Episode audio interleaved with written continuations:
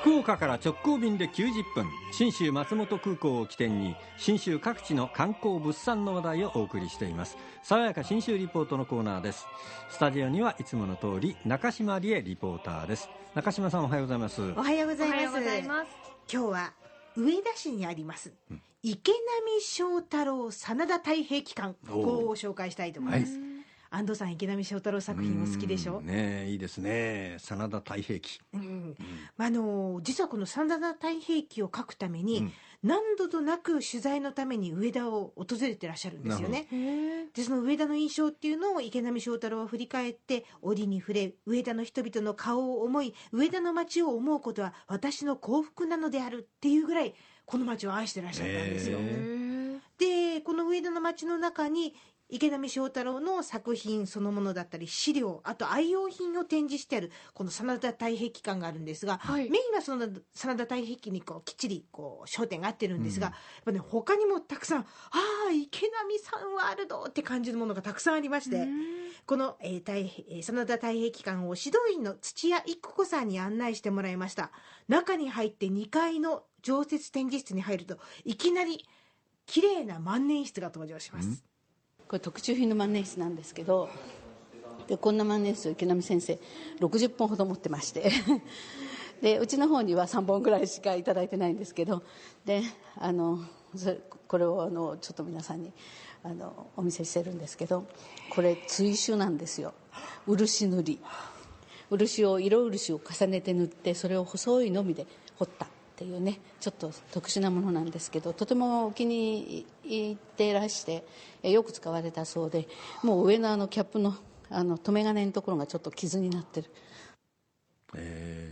高いんでしょうねこの万年筆はおそらねく、うん。でもこれを池波先生がお持ちになってお書きになったのにと思うだけでなく、おおって感じになってくるんですよね。なんでもあの書き始める前に20分ほど20本ほど万年筆に使う使わないにかかわらず全部インクを入れて準備をして書き始めて、あで終わるとまた全部インクを戻して、んペン先を水で洗って柔らかい布で拭いて、んだから残ってるんだそうなん。ですよね。大事にしてたんですねええで書いた原稿も残されてました。なかなか味わいのある素敵な字でそして赤や青のこう訂正とか印刷するために準備するのにいろいろ書き込みがあるんですが、そういったものまで入ってましたがこんなことを聞きました。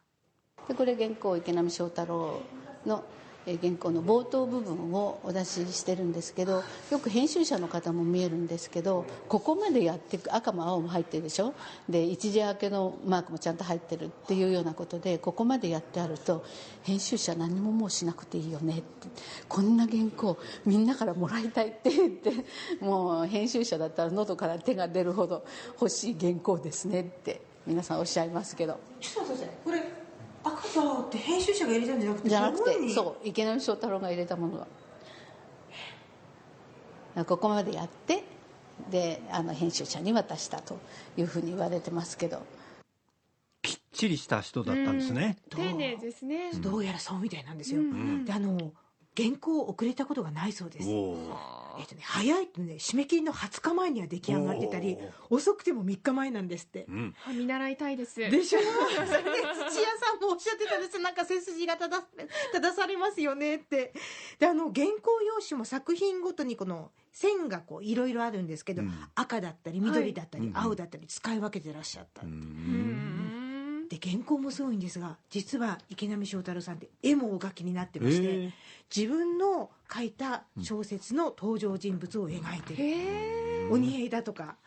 あの見覚障害の主人公だとか書いてあるんですよね、うん。でそんなものもあるんですけれども中でも一番人気は自筆の年賀状だと土屋さんが教えてくれました。で池波先生ってヘビースモーカーなので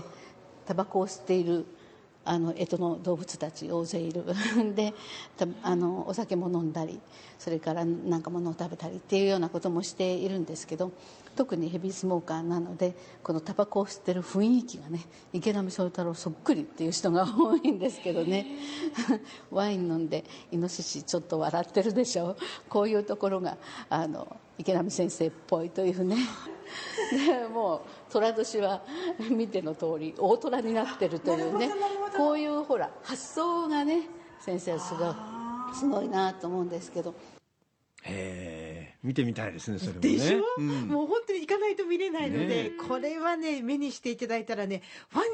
でももう涙出ちゃうかもしれないファンの皆さんは。そのぐらいにやっぱりね先生の味わいっていうのが伝わってくるんですよね。で初めて私もそんなに池波作品って読んでないんですが行ってあこの人の作品絶対読んでみたいと思うようにもなりましたし、一つ一つ見ててこう面白みが伝わってくるんですよね。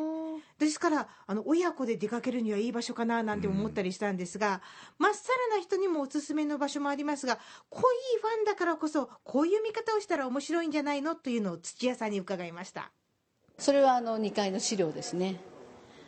あの資料ってなかなか見られないもんだからだか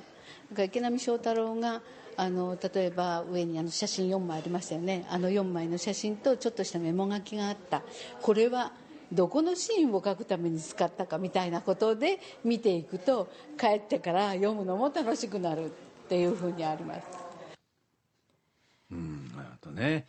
もう、じっくりとこう見て回るとだいぶ時間かかりそうなとこですねここは。人によっては1時間、2時間3時間もう余裕でいけますね、あと面白いのが、その週刊誌に連載されていた真田真田太平記なんですが、その当時って挿絵がついてるんですよね、はい。この挿絵っていうのは文庫本だとかあのハードカバーになった時に全部省略されていくので、はい。実は連載当時でないと見れないものなんですよ。あだから作品読んでるけど挿絵知らないっていう人結構いらっしゃって、そういう方にはこの挿絵の蔵の中に全部飾ってあるんですが、うん。これを見るとまたたまもうたまんないものがありますんでぜひおすすめしたいです。はい。で上田市に行く時もあの松本市内からシャトルバスが便利に出てますんでこれを利用するかのがいいかと思います、うんえー信州の旅は信州松本空港が玄関口になります。福岡空港から信州松本空港まで FDA 富士ドリームエアラインズの直行便が90分で1日2往復で結んでます。ひとっ飛びしてお出かけください。はい。もちろん上田に行った上田城もねそうですよ、えー見てもらわないかんですな。大忙しです。はい。戦国時代をお思い浮かべながら、えー巡るということになりますですね。中島理恵リポーターでした。爽やか新州リポートでした